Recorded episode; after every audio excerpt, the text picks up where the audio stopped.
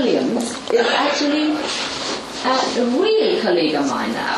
Not just a colleague that has been thrown over from England, but he is part of the Gimlekollen School of Journalism and Communication in Norway. You see that? Assistant professor. Yay!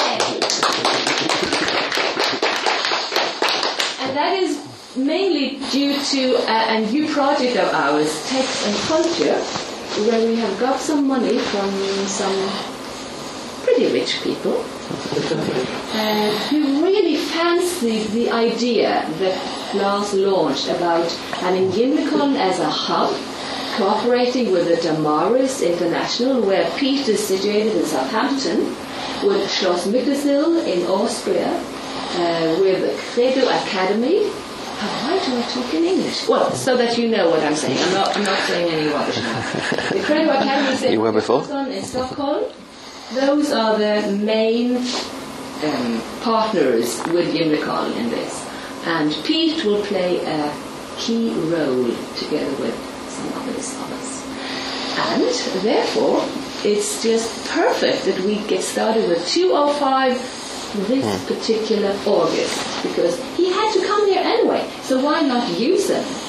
He is very useful and he is very knowledgeable.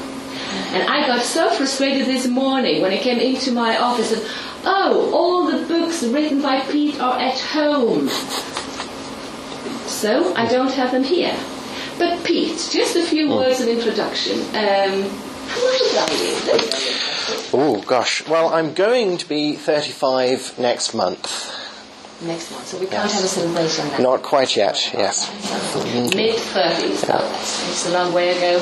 Thank you. That's great. And for how long have you been involved with the Damaris and Nick and About seven years now I've been working with Damaris uh, in the UK, uh, but I knew Nick uh, for quite a few years before that, um, ever since he did a mission um, when I was in sixth form college.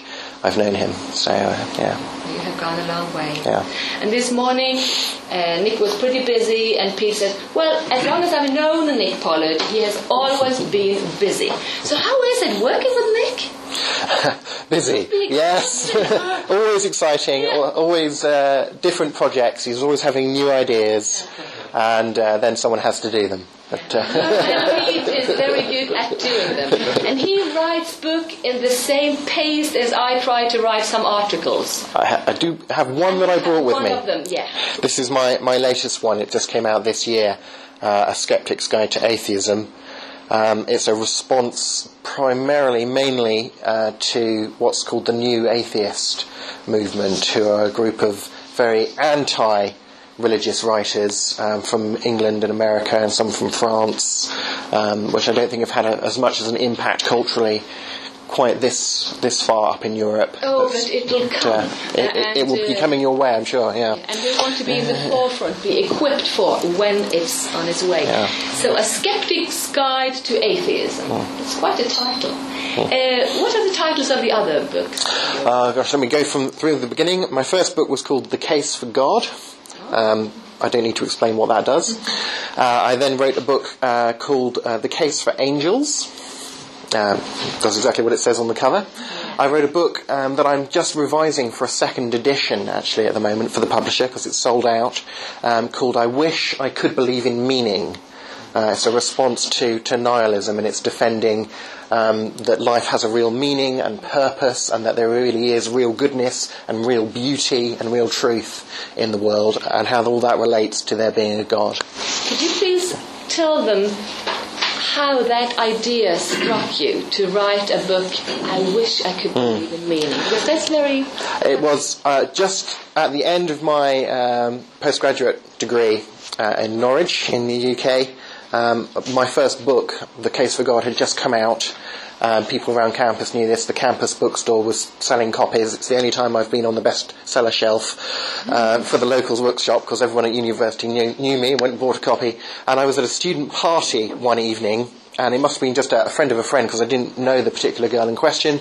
Um, she'd obviously had a few drinks that evening, uh, was feeling quite relaxed about life, so she came up to me and she asked me this question. Uh, uh, she said, you're, you're, that guy who's got that book on God coming out, aren't you? Kind of, yes, you know. Uh, and she said, well, I, I wish I could believe in God. It would give my life a sense of meaning.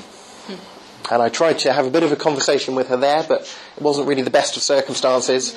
Um, but that really sparked the idea off um, that there are people out there who wish, you know, they think that believing in God would give them a sense of meaning and purpose in life, but they don't want to be duped. They don't want to be fooled into believing a what Richard Dawkins would call a warm, comfortable lie. You know, they don't want to have to chuck their brain out in order to do it. And so I wanted to write a book saying you don't have to. You can keep your brain inside your head and believe in a meaningful, purposeful life. Yeah. That's quite touching. I think it's mm. great. Do you have one more book on your list? No? Uh, uh, well, I, yes, I, I, I co-authored uh, yes. a, a, book with a couple of Damaris colleagues um, uh, called Back in Time: A Thinking Fan's Guide to Doctor Who. Um, and uh, that's a, a long-running British sci-fi science fiction TV series, uh, which was uh, reborn uh, in 2005, came back after a break of many years, and has been uh, more popular worldwide the second time around. And uh, tomorrow in the workshop, um, when I'm looking at the, the more kind of practical how I would use some of the, the kind of approach that I'm doing about today. We'll be looking at uh, examples from uh, Doctor Who and thinking about monsters in particular.